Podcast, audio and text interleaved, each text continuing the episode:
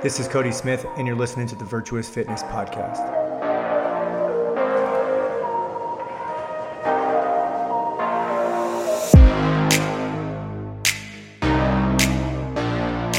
All right, what's up, you guys? Welcome back to the Virtuous Fitness Podcast. You guys, this hands down is quite possibly one of the most impactful and powerful conversations that I have ever had on this podcast platform. My guest is Mr. Brad Jensen of Key Nutrition. He is also known um, by most people as the sober bodybuilder on Instagram. And in today's show, we jump into his just insanely powerful story of, you know, essentially being, you know, a, a, junkie and really heavily into drugs and his time in jail and how he managed to spin that and it essentially uh, allowed it to shape him into the person that he is today and the coach and the leader and the uh, business um, leader that he is today this conversation for me was extremely impactful. I, I, found myself many times just being captivated by the story and how he really managed to turn his story into you know this just this extremely powerful message. Um, and i'm super excited for you guys to listen to it for today. Now do me a favor as always we always need your help to help get this show in the hands of more people just like you. So first thing you can do would be to first head on over to itunes and give this show a five star rating and review. Um, tell us what you like about the show. Maybe you know give some recommendations of guests that you would like us to have on. We always love getting those recommendations in that. Um, but just more importantly just letting us know know what you think about the podcast. And then the second thing you can do would be to simply take a screenshot on your phone and then post it on your Instagram story and then tag both Brad and I in it. He is at the Sober Bodybuilder on Instagram and I am at Coach Cody Smith. Again, take that screenshot, post it on your story. We would just love to connect with you in the direct messages and to just see who is getting value and listening to this show. Uh, so that's all I got for you guys today. Without any further ado, I'm going to go and get Brad on here and uh, we'll see you on the next episode. All right, you guys, welcome back to the Virtuous Fitness Podcast. I am super fortunate that I am joined by Mr. Brad Jensen of Key Nutrition. Um, he and I have a, a mutual uh, friend, Mr. Cody McBroom. And those of you who listen to the show for any period of time know exactly who Cody is. He's been mentoring me for a number of years. And um, you know, I did, uh, recently had heard listened to Brad's interview on Cody's podcast, and I just was uh, telling a little bit before the show, before we started hitting record or whatever, that um, man, that was a really intense story. So my goal with this interview is to, to kind of get this story out to you guys, and then more or less just dig into who Brad is and, and what he does for work and uh, how he changes people's lives. So, um, Brad, welcome to the show. Thanks, man. Appreciate that. Yeah, big shout out to the homie Cody. I know. I know. Are you guys still working together as far as nutrition? I know he was doing it for you for a little bit. Yeah, no, no it's been. uh I think it's been probably a year, but okay. Cody's the homie dude. He's, yeah. uh yeah. I mean, first and foremost was a friend, and then uh, I was getting ready for a photo shoot.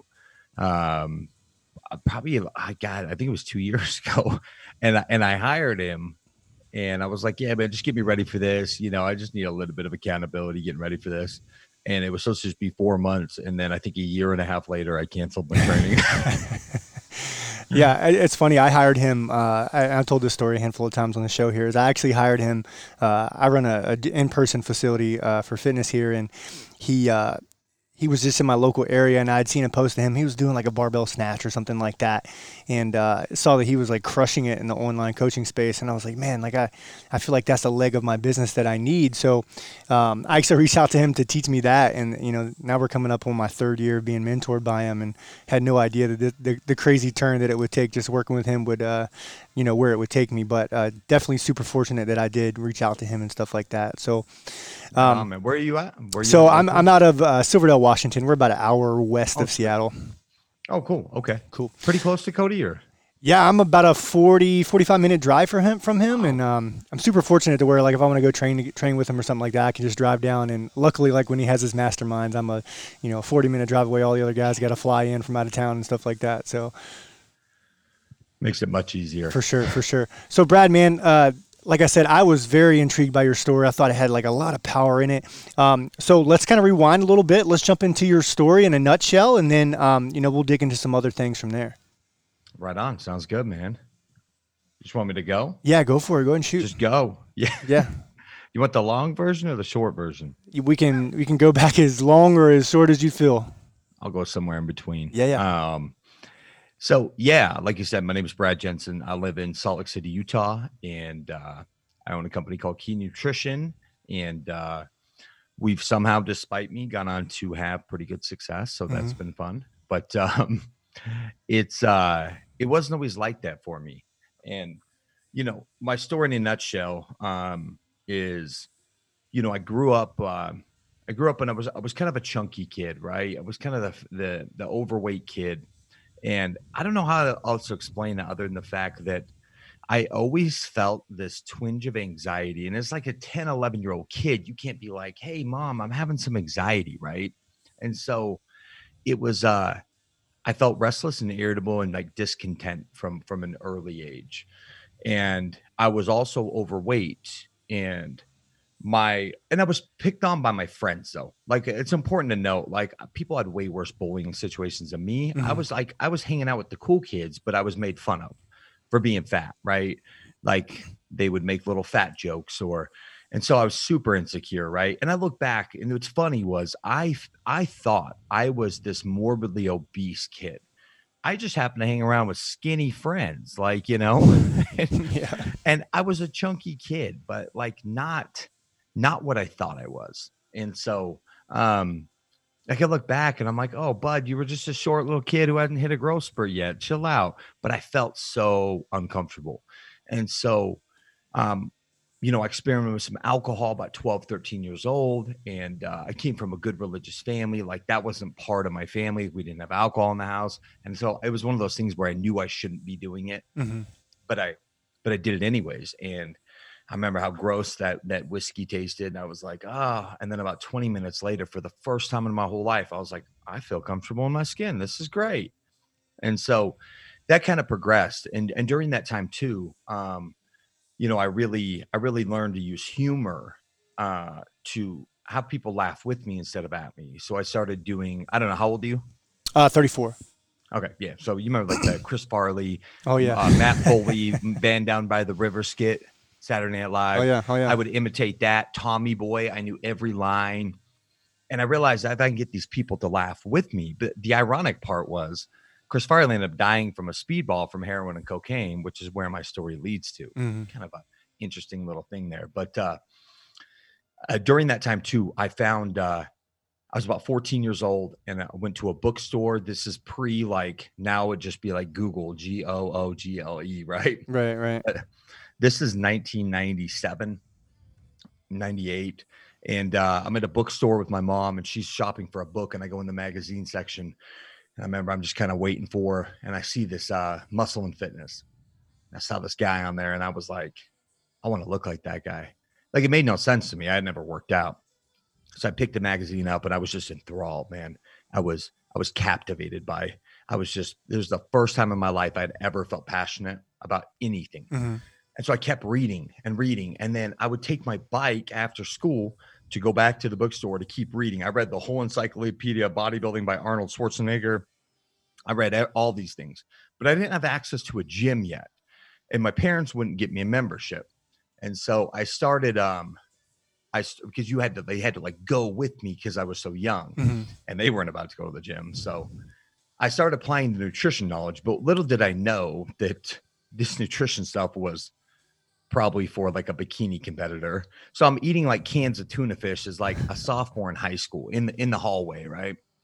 And I couldn't figure out why girls wouldn't talk to me. And I was like, well, bro, eating eating fucking tuna. Oh, sorry, I don't know. Can I swear on this podcast? No, it's funny too. So uh, somebody uh, cursed on my podcast recently, and they were like, "Hey, is this like edited?" And I was like, "It was." Cody was actually my first guest, and he came on here. He's just dropping f bombs and stuff like that, and I was like, "Well, definitely not gonna be a clean podcast anymore." I had to change it. So no, you're good to go. You do your thing. You know what? It's funny. I, uh, you know, I have a podcast. We've done over 200 episodes, and I don't say the F word in there anymore. Yeah. A lot of our market, especially living in Utah, is um, more conservative LDS mm-hmm. people, and so I uh, I cannot say the F word just fine and go, or I can say it all the time. It's very interesting. No, whatever uh, whatever rolls off most natural. I'm cool with it. Um, so I uh, I started applying this, and I also hit a growth spurt during this time. So I ended up uh, I ended up losing a bunch of weight, but I almost got too skinny because I was probably on like God knows 1200 cal- I don't know. I wasn't counting them. And then I got picked on by my friends for being too skinny. And it was right about that time I could drive. So I got a gym membership and I started applying everything I'd learned in the Encyclopedia Bodybuilding by Arnold and, and, and actually started talking to a lot of guys at the gym that were big. And I was that annoying kid that'd be like, Hey man, how'd you get that big?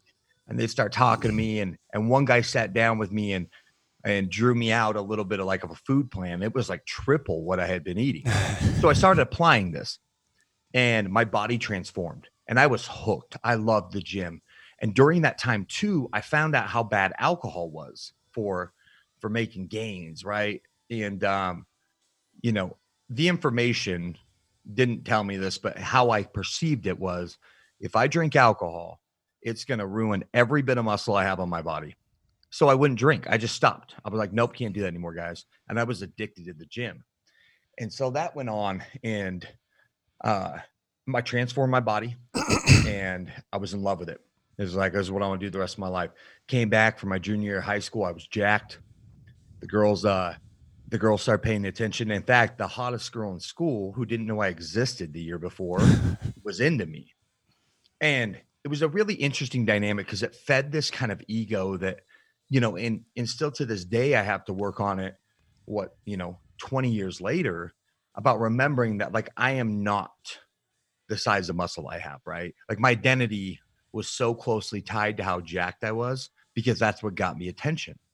I was all of a sudden the cool kid in school. And I, you know, still to this day, I have to remember that like I'm so much more than just being a jack dude. And so uh during that time though, and I and I was getting all the attention, but I still just felt like this missing part. Like I couldn't, I just felt uncomfortable still in my own skin. Like I thought, okay, I get jacked, I get muscles, I get the hot girl, I'm gonna be good. And I still felt this twinge of anxiety all the time. And so we pulled up to a, a party, and I'll never forget this. I don't remember much from high school. I remember bits and pieces, but we pull up and uh and my buddy, and I remember high school. I shouldn't say that, but this kid, my buddy, he looked at me, my buddy Todd. We're about to go on the party. And he says, Hey, dude, I got to be honest with you. Everyone talks shit on you when you leave. And I said, Why? He said, Well, because you always bring in your muscle muscle milk ready to drink protein shakes, and they all they all call you protein when you leave. And I was like, you know, I'm now today I would be like, who gives a shit? But I was super insecure. I was like, well, that's that's that's not cool. And so he was like, yeah, because I wouldn't drink. And I, I was always drinking my protein shakes in there. So he said, Hey, I've got these pain pills. Um, you know, if you want to try some. And I remember this is how naive I was, and this is how quick it progressed. As I said, Oh, I'm not in any pain, man. and he laughed and he said, Nah, man, they'll make you feel drunk, but you won't have a hangover. Like they'll get you messed up. And I was like, Really? I was like, All right, let me try them. So I tried them. 30 minutes later, I remember when they hit me. I remember where I was in that weird house in the kitchen, and it hit me. And I thought, this is the feeling I want the rest of my life. Like there was no doubt in my mind. I loved it. It it grabbed me and I was like I'd never felt so good in my whole entire life. And and it quickly progressed so much so that the next day I hit that same kid up and I said, "Dude, let's get more of those." And he said, "Ah, oh, man, I stole I stole them out of my mom's cabinet. I can't do that." So I arranged to go over there to hang out with him. And when he went in the bathroom, I went in the cabinet and I took more. Like that is, I look back and I'm like, that is such an abnormal behavior that quick to be stealing them. And uh, it wasn't until I was on a podcast probably a year or two ago that I identified just like, wow, that's how quick it grabbed me. And so it progressed really quick. And, uh, you know, some people can just use drugs and they enjoy them. Uh, I believe I was born and this was going to be my my challenge in life because I went balls to the walls. And by the time I was a senior in high school, I was taking uh, trips from my house down to Tijuana, Mexico. And just to give you a parallel, that's like 14 hours. It's not like it's four. and I'd go down there and I would, I had heard about it from these older guys. And so I went down there and uh, I would go to the pharmacies and I'd take my door panels off and I would stuff them full of drugs, steroids, you name it, Oxycontin, Somas, and I would put the door panels back on and drive through the border. And I remember the first time I was nervous, but I got right through. And I was, it was like idiot savant. I had no idea the amount of federal felonies I was committing by going across state lines with, or fed, you know, country lines with this amount of drugs. So I did that like four times. And and I share that because a that's where my entrepreneurship began, which which I always laugh about, but I started selling. Now I was selling to other high schools. I wasn't selling to junkies. I didn't see the the ugly part of this. I was using every single day opiates uh, because I never ran out. And uh, after the fourth time I went down, I was about to graduate high school. And by this point, I just think I'm the man. I'm high every day. I'm selling drugs. I've got boatloads of cash. My my mom's wondering where I have all this cash from, and uh, my parents have no idea what I'm doing. And I remember one of my buddies got the idea to go down, and he got caught down there and went to a Mexican prison. And I said to myself, I'm too pretty to go to prison. Like he got stuck there for months. It was on the news, the whole works. So I said, I can't do that anymore. Well, the day came where that pill supply ran out. And and uh, I experienced a thing called withdrawals. And keep in mind, during this time, I'm jacked. I'm lifting every day. I got my personal training cert when I was still a senior in high school. I knew that's what I wanted to do the rest of my life. And so I was already certified as a trainer. I was working at a place called Bally Total Fitness, which I think has completely gone under now. That's funny. The, there was like a uh, I had a friend growing up named uh, Sean, and he uh, my first like exposure to like living health and living fitness and the gym and you know a really big jack guy was uh, my friend Sean's dad, and that's where he would train at. I remember seeing it on his back when he would like be picking Sean up and hey, I got I gotta you know I just got done from the gym, and he's got his Bally Total Fitness bag in the back of the truck and stuff like that. So it's funny you mentioned that. It's been years since that place has been around. Dude, I mean, this is 2003, right? Yeah. And they hadn't done a thing in there since 1981. I'm talking fluorescent lights everywhere. It was the cheesiest shit. So, um, you know, by the outside appearances, like I've got it going on. Like I drove, I drove way too nice of a car for a kid that just worked as a personal trainer, but that was from selling drugs. And the day came that they ran out. And when they ran out, I had started hearing about people like I didn't realize how hooked I was because for six months straight, I never ran out. I did them every day and sometimes more than others, but every day. And the day came where it ran out, and I'll never forget where I was. It ran out, and I got sick. I was really sick, and I was vomiting and anxiety and cold shivers and and I was like, holy shit, this is the withdrawals that people talked about because again, I was selling to high school kids that would do them on weekends. I wasn't selling to people that were coming to my house like sweating and vomiting on themselves. Mm-hmm.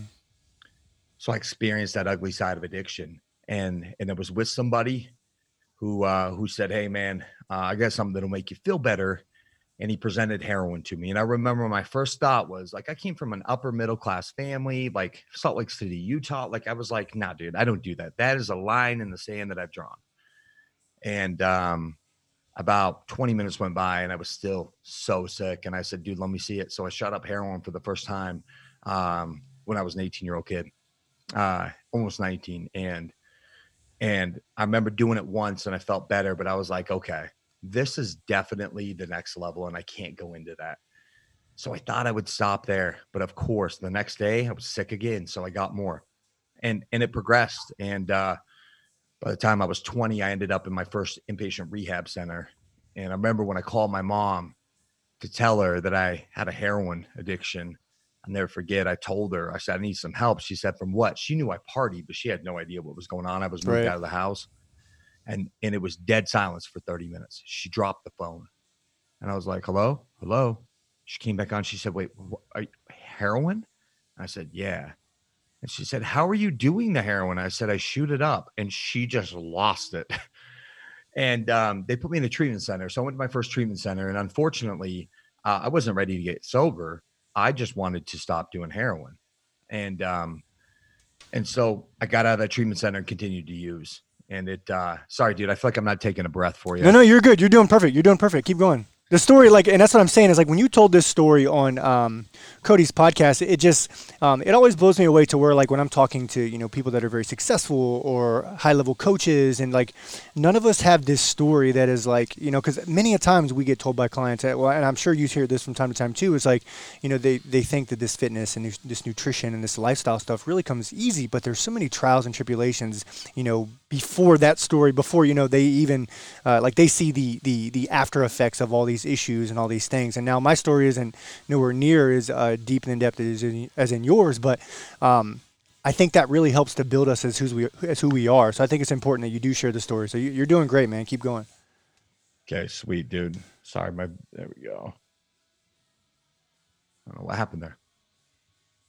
Okay, well, good. Yeah, dude. I mean, I, yeah. you know, I do podcasts, and so when I interview people and they don't take a breath, I'm like, God damn it, dude, let me say something. no, you're fine. You're fine. You're fine. Um, so it progressed. You know, I got out of rehab, and um, you know, thought I would just kind of be fine. I went back to drinking with my buddies a little bit, and pretty quick it progressed back to the club drugs, the ecstasy. You know, um, and real quick it was back to what I really loved, which was heroin and and cocaine and so um, that pattern continued. So that was 2005. My sobriety date is November 12, uh, 20th of 2012. And for the next seven years, it was incomprehensible demoralization. Like it, you know, I haven't met yet somebody that's like super successful, has a great family, you know, great business. And they're like, oh, yeah, and I've been using heroin for two decades. It just doesn't happen. I haven't met one successful doesn't. heroin addict, you know? Mm-hmm. And you even look at rock stars and and the, eventually they lose their careers, you know, and, and maybe their life. And so there's just no path in which being a heroin addict ends up positive. There's no path. And um, it's the great equalizer. It doesn't care if you're black, right, rich, poor, um, buff, not buff come from a good family, come from a bad family. It doesn't matter. It doesn't discriminate. And uh, and it grabbed a hold. And I bounced in and out of treatment centers. And during that time too, I started getting arrested. And let me tell you, if you're not ready to get clean and you get caught up in the system, you will continue to go back. So I had 17 bookings into the county jail. Um, did you know three months here, two months here, six months here, and uh, I went to seven different treatments in that time and it was always I'd get out and I'd have this renewed hope and I'd get back to lifting and I'd get back my size and and then the day would come where I would use again. And it always felt like why is this happening? But there is a reason why it happened because I wasn't doing what I was told to do in recovery groups. I wasn't applying any of it. It's like when a client is so frustrated they can't lose weight and it's like well no shit you're not putting in the work. Like your your C minus effort is better than your F effort, but it's not good enough to get you what my clients who are consistent B plus players get, right?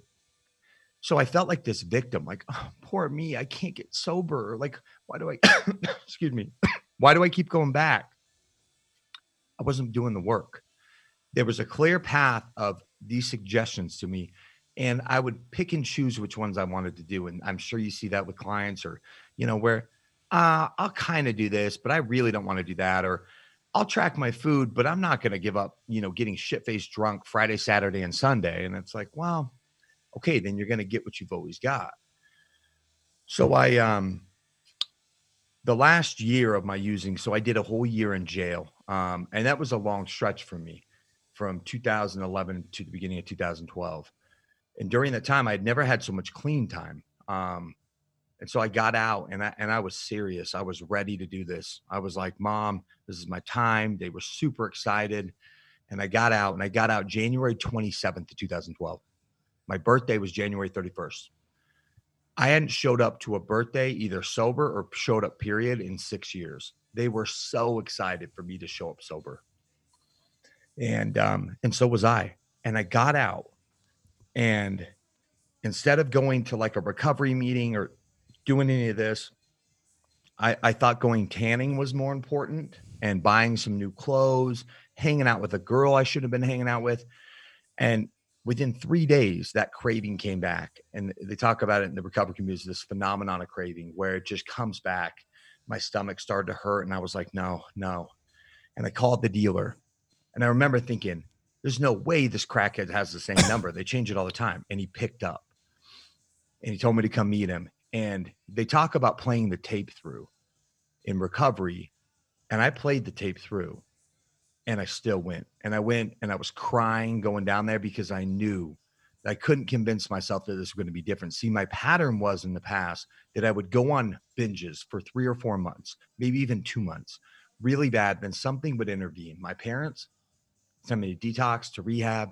The cops would intervene, put me in jail, give me a little clean time, and um, and I'd get out and I'd stay sober for a little bit, and that's the dance I did. And so when people are yo-yo dieters, I get it. It's different, but I get it. And so this last time, um, I go out and I use and I can't play the tape through because I knew that my parents they said we, we if you go back out we're done like we have to be and uh needless to say I went out and I didn't show up to my birthday party I got high and I played the tape through and I said you're not going to stop you don't stop you're going to destruct everything and uh and that's what happened that whole year of 2012 and keep in mind, like I had lived in my car previous years, like it was ugly. And I just went and I didn't draw another sober breath from that day, January 30th, until my sobriety date of November 20th. And I kept going that whole year, and my parents did exactly what they said they were going to do, and they um, they cut me off, and I and I'm grateful for that because I needed to hit a rock bottom that I didn't know existed, and they were they were done helping me. I'd stole from them. I'd lied to them for years, and they finally just said like, "You can't come around here anymore. We don't trust you. You're not allowed. You have to find your own path, and we hope you don't die." And so it got ugly that year. It just went and went and went, and I started doing methamphetamine that year, and it was a very methodical decision. I thought if I start using meth, I'll have more energy, so I'm not so tired, so I can hustle to get more heroin bizarre thinking. The meth led me to some insane people and um, a very dark world. Uh, that's the only way I can describe it. It was even darker than heroin, and I was still doing heroin every day. And um, you know, I always kind of still looked buff, and I didn't look like a junkie. That last year, I looked like a junkie. There was no doubt about it. it I had finally just given up on the hope of even trying to get sober because it was almost more painful to keep saying, okay, I'm going to get sober. And then my, my pattern was, is that I never did. And so I just said, you know what? I'm a junkie. This is what I'm going to do. I'll be lucky to live to 30. Like I'm just going to embrace the lifestyle of being a drug addict and junkie. So I was homeless that whole year. I was very resourceful. So I never slept on the streets, but I went and went and went and it got dark and ugly. And I saw shit that to this day I had to like just never thought I would see. Um, people being tortured over drug debts, and it was awful. And it got to the very end of the year, and my I, my family wasn't contacting me. I wasn't allowed to contact him, and I understand why. I, I didn't like him for it at the time, but mm-hmm. I understood why. And my mother called me on November fifteenth um, of that year, and she informed me that my grandfather had passed away and this is the same grandfather that I had plans to go see, and I dogged him right because I couldn't stay sober. And um, she said, "I'm going to pick you up for the funeral," and she said, "Just do whatever you have to do to be okay." And she knew what that meant. It meant not be too high that I'm drooling on myself, and not be dope sick. And I was like, "Oh, mom, that's cute. If I could ever find that perfect mix." And so, of course, I ran out of the drugs. So she picked me up, and uh, but I knew I needed to show up for my grandfather. So I got in the car and she's like, You're dope sick, aren't you? And I said, Yeah. Keep in mind, this is like a good religious lady that's never done drugs. And I said, But I'm going to be okay. And within 10 minutes, I started vomiting in her car and I was so sick, sweating everywhere. And she said, You can't go up like this. And she's crying. She said, What do we need to do? So I gave her the address to the dealers. So I make my mother take me to the dealers. I go in there and I score some dope. And by this point, we are running so late because I had to have her go so out of the way. And we had to drive an hour north to go to this funeral. And she said, I can't stop somewhere for you to do this. Just do whatever you have to do. So I hopped in her back seat and uh, pulled out my spoon and my needle and and I'm I'm cooking up my heroin shot. And my mom's watching me trying to find a vein in my arm. And I'll never forget. I looked in the rear view. She, I looked at the rear view mirror, and she was looking, and she's just tears just rolling down her face. And um, that image is always ingrained in my head, and for that, like I'm grateful. Like even when, anytime I talk about, it, I remember that distinctly, that image. And um, you know, I shot it up, and and of course, instantly I felt better but I remember my first thought wasn't like, oh, I feel so much better. After I felt better right away, I said to myself, and it was very clear, and I had not been suicidal out there. I said, You have two options right now, bro. You either need to kill yourself or you need to get sober. There was not an option that included going another day being a junkie. It was the ultimate act of selfishness to have my mother not only drive me to get drugs, make her pay for them, but then get in the back seat of her car and shoot up heroin just so I could function to be at my grandfather's funeral. And um, you know, I'm grateful for that moment. And I, and I literally, it was like, well, maybe I should kill myself. I wasn't suicidal out there. I talked about killing myself when I was sick, but it was a very clear thought. And I thought, where can I get a gun? And I thought maybe I should try the sobriety thing. And I was like, I don't know how. I get so, so violently ill because I'm so addicted. I, I, don't know. My parents won't put me in detox. I don't know what to do. And uh, that night I was arrested. Um, you know, something was looking out over me. And I was arrested in a stolen car that the best part about the story is I had no idea it was stolen. A guy, we were going to get drugs and he asked me to drive. And uh, so I hopped in the car and we got pulled over. And um, I remember when those lights went on instead of panic, it was this moment of surrender where I was like, oh, I'm done. I'm done. So cop took me to jail and uh and I remember when I got there, I was like, this is gonna be hell, but I've got to walk through this. And I went through the worst withdrawals of my life. And I said stuff like I'm gonna kill myself. And they put me up in the crazy unit with like the pads and um and I laid on that cement floor and I, I felt the cold of the cement and I'm laying in literally a puddle of my own vomit up to my neck and I'm just shaking. And I remember just thinking the thought that kept replaying was this is the last time you ever have to do this if you want to. This is the last time you ever have to do this if you want to. And it was just like this this will pass. This will pass. And it did. And uh, it was gnarly. It was it was the gnarliest 5 6 days of my life. And uh, I was released from jail 30 days later. And um, it was I got out of jail and it was December 20th and it's cold as shit here in December. Snow is everywhere and I got out and uh, I called my mom instead of calling my dope friends and uh, she said you can't come here but I'll take you to a meeting. So she took me to a, a 12 step meeting, an AA meeting and uh, and that's where my journey began. Like it was a simple decision to go left instead of right. And I got there and um, and and it uh you know i didn't have anywhere to live nowhere to live. And this guy at the end of the meeting everyone's leaving. And it's just me and i'm freezing out there i have no coat. And he said do you need a ride home? And i said i sure do but i don't have a home. I'll never forget this guy goes oh shit. And i said but i'm 30 days sober i just got out of jail. And he said i'll let you come stay at my house so this guy let me stay at his house it was like spiritual intervention was this and, guy uh, like a leader in the meeting, or was he just another attendee, like somebody just there, just like you? Just another guy there. I mean, he had a couple years sober, but and I remember him telling me, if uh if you steal from me, I will break every recovery principle and I will kick your ass. You hear me? because I wouldn't let some junkie come stay sure, with me, to be sure. honest. And so um he did, and I and I started waiting tables again. Uh, I, not again for the first time. I started waiting tables, and it was a piece of humble pie. I had no car. I had to I had to walk to the bus stop uh, in in snowstorms and blizzards and waiting tables and I and I bump into a guy that I used to work for at a nutrition coaching place and that guy gave me a job and I'm forever grateful for that man because he gave me a job and I got back doing what I love to do and for the first time in my life everything they had told me in all those rehabs and all those meetings was I finally started doing what they said and I worked these things called the 12 steps and I got a sponsor and a sponsor is essentially just a sober coach. And that's why I'm so passionate about coaching. I met with him weekly. He held me accountable. We went over the work. He gave me assignments to do. I had to report. I had to show up on time, and um, it was just like a coaching session. Like, mm-hmm.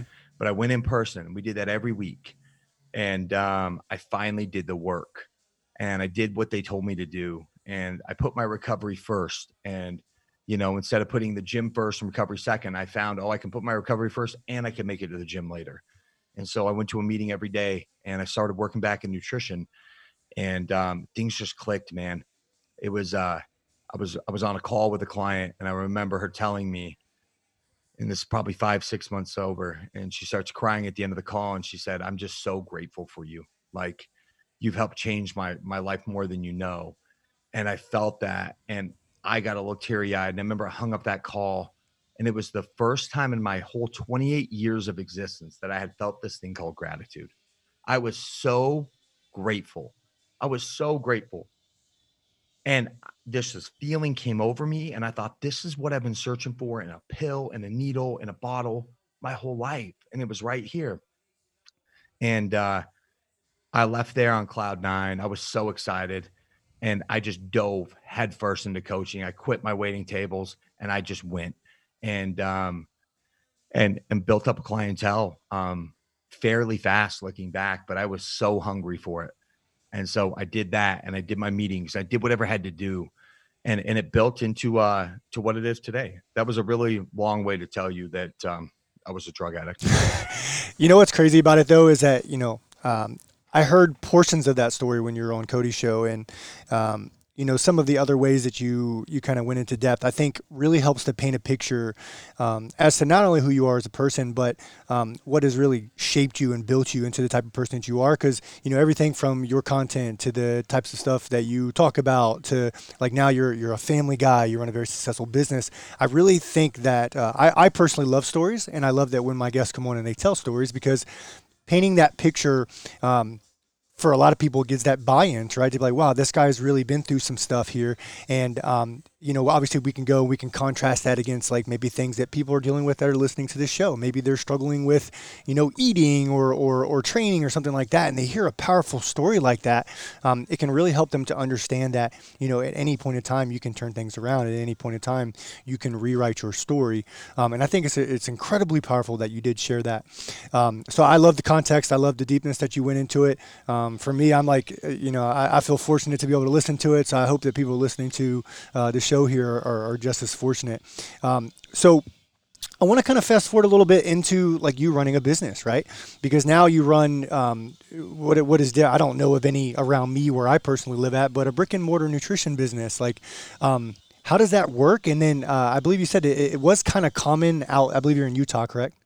Mm-hmm. Uh, I know you said before that it is kind of is fairly common in your area and stuff like that. How did you fall into business ownership from you know working for somebody and doing nutrition with them? Yeah, so this place I worked for, this is what we did. Now, um, interesting kind of like spin on it since I've been on Cody's show was um, I'm a lot more virtual now, mm-hmm. but I still have a building and I still have coaches that do this. But it was um this was very it still is very common here, and I didn't realize that mm-hmm. it wasn't everywhere. So uh, the place I worked at, we did these in person consults where we would test body fat and do the inches. But what we were doing there was writing customized meal plans. Now, I mean, they weren't templated. They were like, hey, like, you know, what do you want? But it was following the six meals a day. It was, you know, and, you know, towards the end, I started to realize, and so I've, I've had key nutrition now for actually four years this month. And towards the end of that, as I was continuing to do more self exploration, I was like, we can't just keep putting people on meal plans. So I came to the owner and I said, we got to teach people how to eat. We can't like, give a man a fish or teach a man to fish type of thing. And so I had some definite issues with how we were running things. And there was too much research coming out showing that you don't have to eat six times a day. And, you know, that it's not live or die by the glycemic index. And and uh, he basically shut my idea down. And I remember thinking, I got to go on my own. And uh, the day came where finally I just said, you know what, I'm going to do it. And I knew nothing about business. The only thing I knew about business was watching Shark Tank and uh, and listening to Gary Vaynerchuk. That's yeah, it. Yeah, yeah. Like I had no business plan, but I just went and um, and I got I got a facility because that's the only way I knew how to do it. We were predominantly just dominating the local market at this other place, and so um, I left. Two of the other coaches came with me, and uh, got this building and started doing it. And um, let me tell you how many mistakes I made along the way. And I I literally cleared out because it wasn't like I didn't have overhead. I I got a building. I had to I had to update this building with it was garbage inside. So I had to spend a bunch of money to get like it looking nice. And um, I had to buy my own InBody and and and put all computers and all these up. So long story short, I drained my savings, every every penny I had. And I was terrified uh, to do it. And um, you know, I remember a friend telling me, you know, get off your pit. I was like, dude, I don't know if this is working. Like, I just spent all the money and like, I don't have any money. Like, this is stressful. And, uh, you know, she looked at me and said, dude, if you can overcome a heroin, a homeless heroin addiction to where you're at today, you can build a business. And I was like, you're right. And that's why I have grit and grace tattooed on my knuckles was I had to get gritty and, um, and I had to have grace with myself, just like when I first got sober to know that I'm to make a ton of mistakes. I didn't know what I was doing. And looking back, why I love that you work with Cody is I would have been so smart to invest in a mentor then. It was only about a year and a half later when I had just continued to make mistake after mistake that I'm like, I need to invest in mentorship. And so um, built the business. And what's interesting, so we have we have a facility where, you know, people locally come in and um, but when we started switching to more of a macro based approach compared to meal plans, I saw that they didn't really have to come in, but they like to come in for the InBody. And um, we had a little exercise demonstration room, not like a full gym, but we could, because we'd program their workouts, but we could show them correct form. And uh, so that's how it took off. And we, we ended up doing a, over a million dollars in revenue our third year. And, um, and it was great. And, but I realized like there's, it's taking up so much of my time spending half like these appointments all day with people and so actually, I, I had a big long call with Cody, and I'm like, dude, I've got to pivot. And then the pandemic hit. And it was like, well, I don't have a choice. I have to pivot now. You know, they shut down all non-essential businesses. And so, you know, to this day, I'm I'm almost strictly virtual. Um, either Zoom calls like this or online. Um, and I got a new kid. I've got a podcast. I've got a couple different courses I'm doing. I mentor people. I still have coaches that work for me that do in person. Um, and it's a cool, I mean, I think you build a little better connection. Those in person appointments, they cost a little more than online coaching, but really good for people that don't know jack shit about nutrition. Like, come in, we sit down, and after we kind of evaluate their stats, which quite frankly, I don't put that much stock into anymore. So that's why I'm not so big on having people come in. Mm-hmm. But where we really thrive as a business is taking people that are kind of newbies so not like now I'm at a place where I like to work with more experienced people who know macros, but really our kind of like forte became really teaching people how to track macros. You know, we give them like a meal plan guide at first, but you know, how to do food exchanges and really teaching people the art of learning how to track macronutrients and do flexible dieting. And so um, that's how, you know, and it's interesting because when that pivot happened, I was like, I'm never going back in there. like I, I like working from home, but um, but it's been good, and you know I'll keep the brick and mortar going because it it's profitable enough, and um, and my coaches really like it, and so it's it's a good mix. And like I said, it's really good for people who don't know how to work out and are really new to nutrition because they get one-on-one attention in person. They get the exercise demonstration. They get all of that. It's funny you you mentioned that you talked to Cody about um, kind of getting the whole pivot thing turned out because if it wasn't for him, like when this COVID nineteen thing, like you know, we have a ten thousand square foot facility. We were primarily oh, only dang. we're primarily only in person. Um, I did a little bit of remote coaching on the side just from people that had found me on social media or who were, you know, members of my facility and had moved cross country and wanted um, just to continue training with us. And you know, when COVID 19 kind of came and, and, you know, really smacked us right in the face, I was so fortunate that I had had the experience of, you know, what it's like to create connection with people through an online platform, um, how to facilitate culture when you're not face to face, you know, monthly consult calls. Like I had these templates and these things already laid out. And it was a, I'm to say it was as se- it, I'm to say it was a seamless transition, although there was a little bit of chaos attached to it because the the clients themselves weren't used to that. But I, I'm so just so glad and grateful that I had that um, understanding of running an online space or running an online program and getting people to do workouts and getting, uh, you know, I had done a lot of talking on video and having conversations. So these were things that came very natural, and I just had to teach my team. But uh, I'm so grateful, just like you, uh, that Cody had taught me those things beforehand. Because if not, I would have been, you know, walking around with my finger in my butt trying to figure out how to, you know, how everything was going to go. Isn't that isn't that the truth? And mm. you you hit on something really important there it's two different types of it it it's two different approaches. And creating culture in person is easier.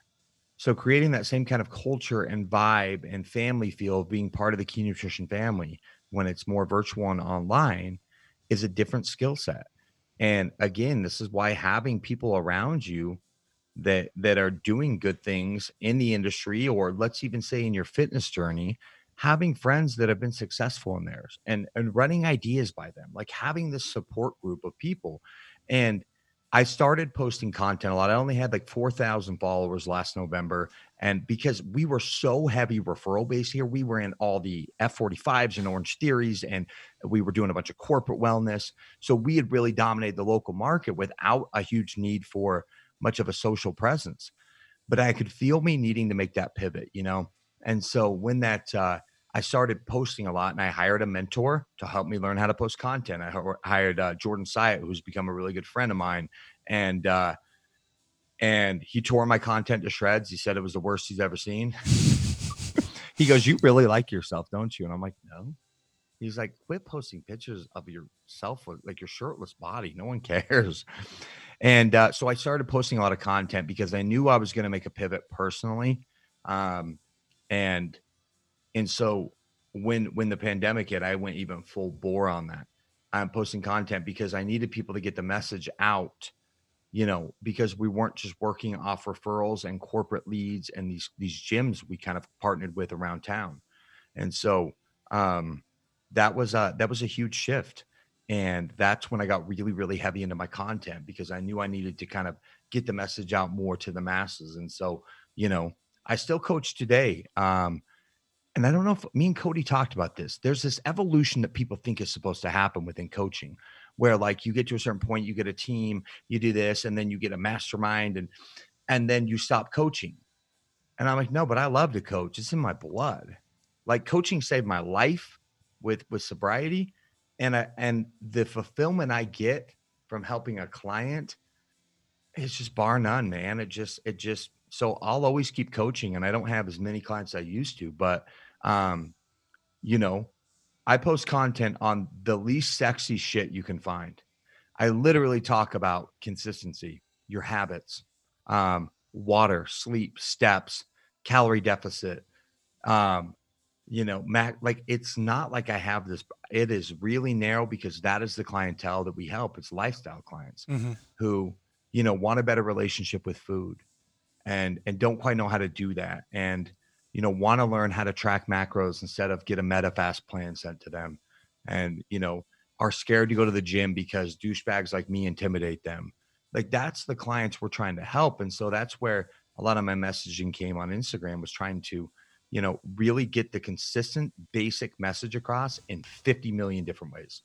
I love that too and that's something that you know I've been to a lot of different seminars and courses, and you know, they've been I've actually worked with a couple of people prior to Cody, and that was always the thing that I was coached to do. And we do have a lot of coaches listening to this. So I hope that you know um, those who are you know similar or in the same boat as us, they can kind of resonate with this. But I had many people that would try to coach me out of coaching. You know, like hey, build your team, get your processes, your systems, all these things done.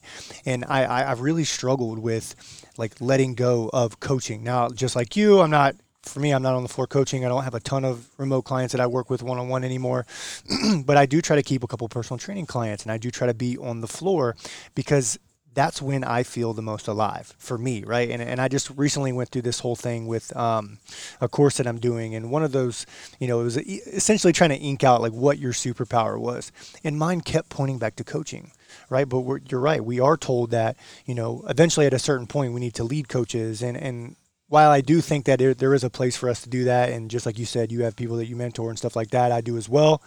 But the big thing is, is like I still have to coach and I still have to be on the floor. That is my superpower. And so much so to where, like, you know, I'm working on my first course to kind of bring something to um, mm. people that are very similar to me as to like want to keep their hands in coaching and stuff like that. Uh, so I am glad that you share that. Um, so, what would you say? You know, there are a lot of young trainers that listen to this. There's a lot of guys that are up and coming, both nutrition, you know, personal trainers, guys that run gyms and stuff like that what would you say to them were, were some of like you know the the biggest uh, I'll say needle movers in you helping to grow your business and get it to where it is now?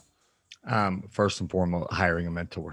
like, uh, you know, one point last year, yeah, beginning of last year, I had four different coaches. I had, you know, my nutrition coach with Cody, and uh, I had a, I'm, oh, maybe it was a year and a half ago. I had a podcast coach.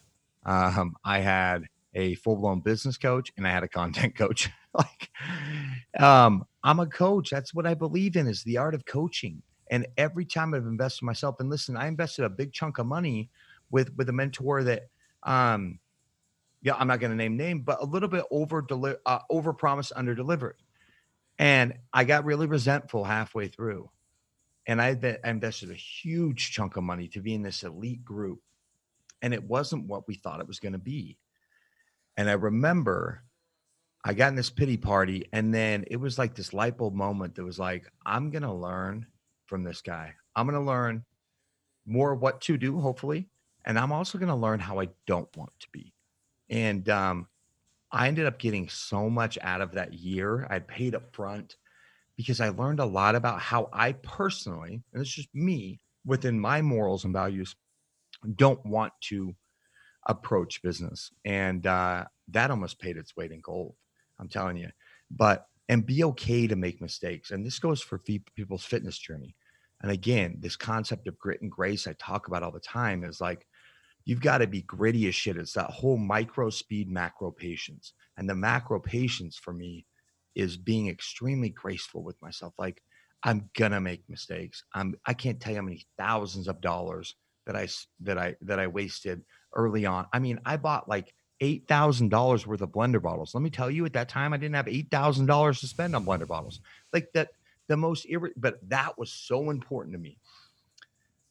And I'm grateful I did because I learned. I'm like, that's you know, that's like a luxury expense. You don't need blender bottles to build a business. Sure, is a nice little add-on that people can buy or you hand them to them. Sure, that's great. But is that really going to attract business for me? Someone seeing a blender bottle logo? No, it's never like, but it gets the brand out there, sure. But instead of beating myself up, I just like, you know, it's okay.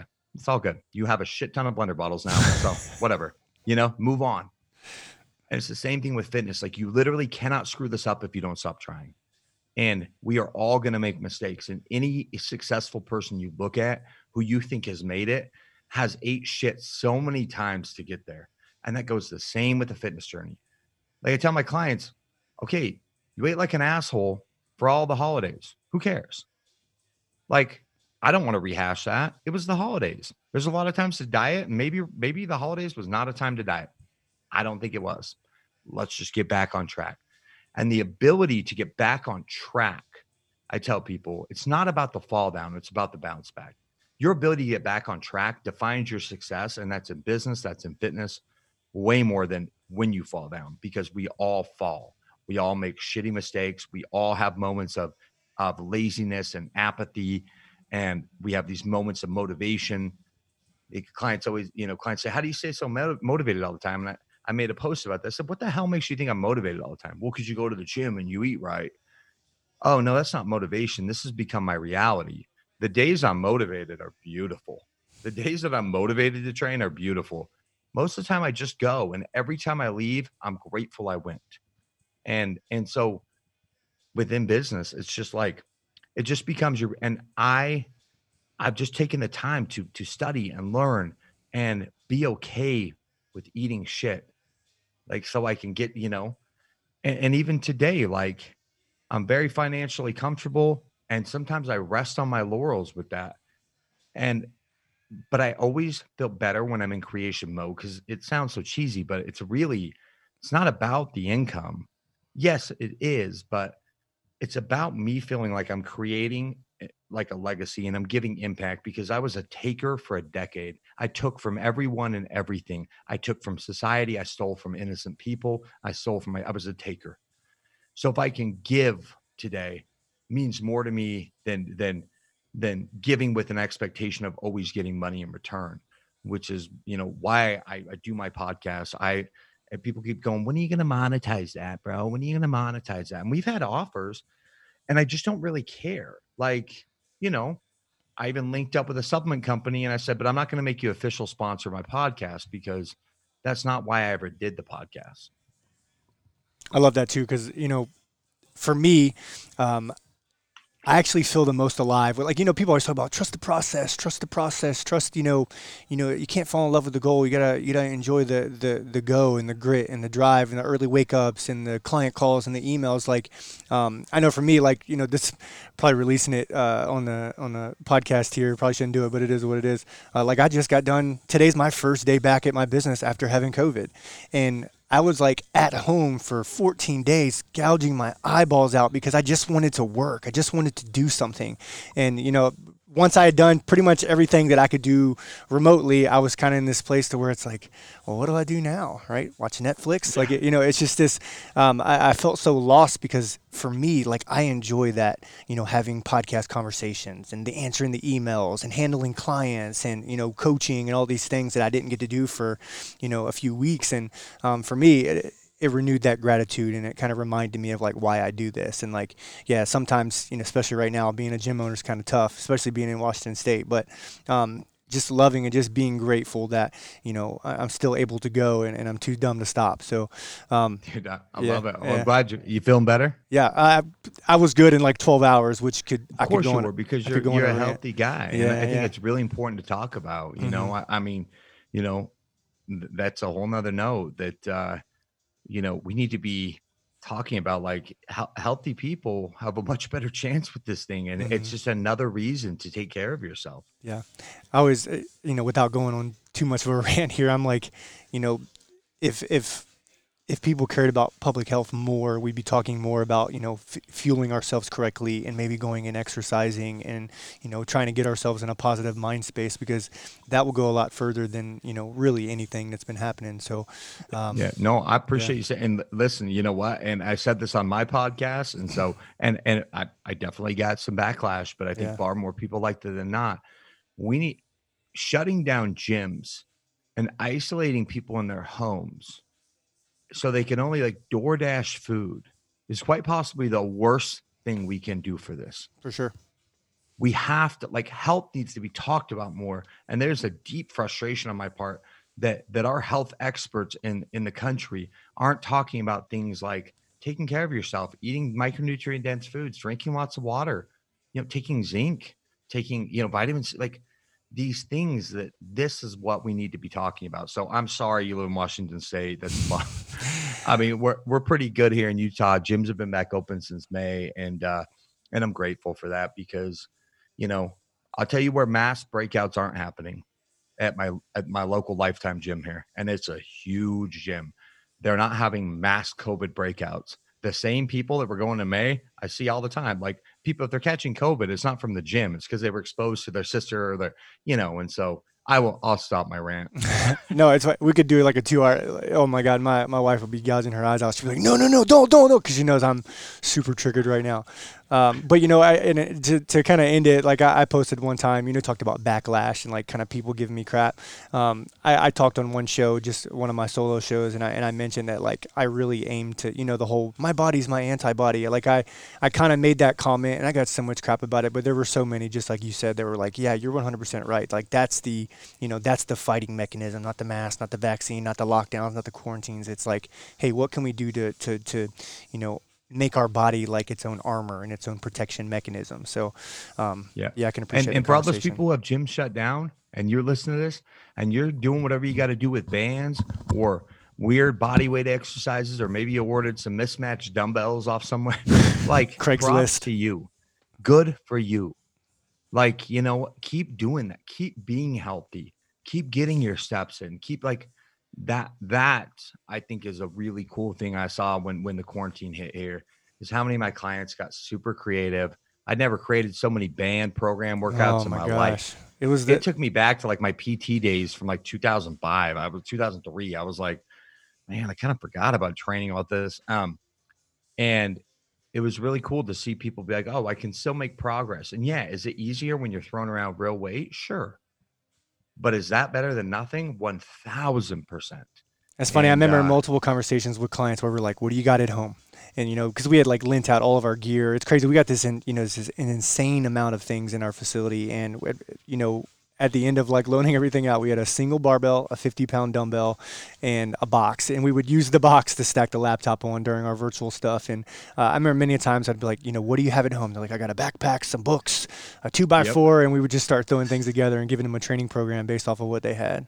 It took me back to my jail workouts. I would load, I would order all the heaviest books off the library with no intentions of reading them. I would put them in my pillowcase and use them as a weight. That's awesome. That's awesome. I can't tell you how many big Bibles I had. I probably should have read them, but I didn't. But I put them in there and I, and, uh, you know, it was cool. Yeah. People using gallon water jugs and, mm-hmm. um, you know, cause this is a way of life for people like us. And it's not, you know, and, um, so props to you if you're out there and your gym shut down and you're being creative with shit. I admire that. Of course, of course. Uh, Brad, so again, I, I, know you got appointments on end probably the rest of your day. I know you're busy dad, so uh, I do want to respect your time and, and go ahead and, and, and, you know, end this thing out. You know, go ahead and plug yourself. If you have anything coming out, by all means, go ahead and talk about it.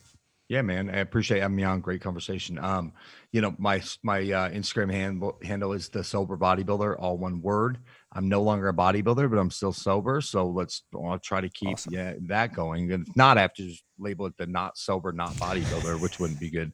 Um, but maybe I'll compete bodybuilding one more day. But uh, our website for coaching is keynutrition.com. Uh, it would mean a lot more to me though if you'd subscribe to the podcast, the Key Nutrition Podcast, and give me a follow on Instagram.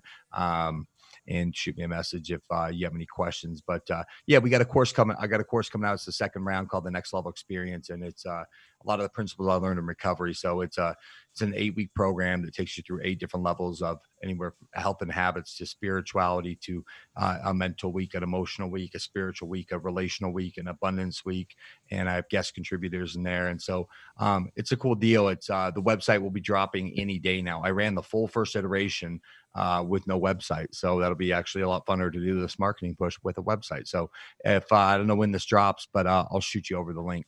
Perfect, perfect. That's all I was going to ask. I was like, can I get a link to that course? I would love to share it in the show notes here. Um, yeah. So, Brad, again, thank you so much for sharing your time today with us today. Man, your story was extremely powerful, and uh, you know, those of you who had listened to this show, um, if you were touched by this show, be sure to reach out to Brad. He's a great dude. I've been following him for a good period of time, and um, you know, I think very highly of you, Brad. So, thank you so much for coming on the show, thank man. You. Thanks, man. Appreciate it. Thank you so much for spending some time with me today and tuning into the Virtuous Fitness Podcast. I release episodes every single week. You can find me at Coach Cody Smith in the gym at Virtuous Fitness WA on Instagram to stay up to date with all things Virtuous Fitness. Before you go, head over to iTunes and give this show a rating review. That is how we grow this show and make it even more impactful for you. Thanks again for tuning in, and we'll see you on the next episode.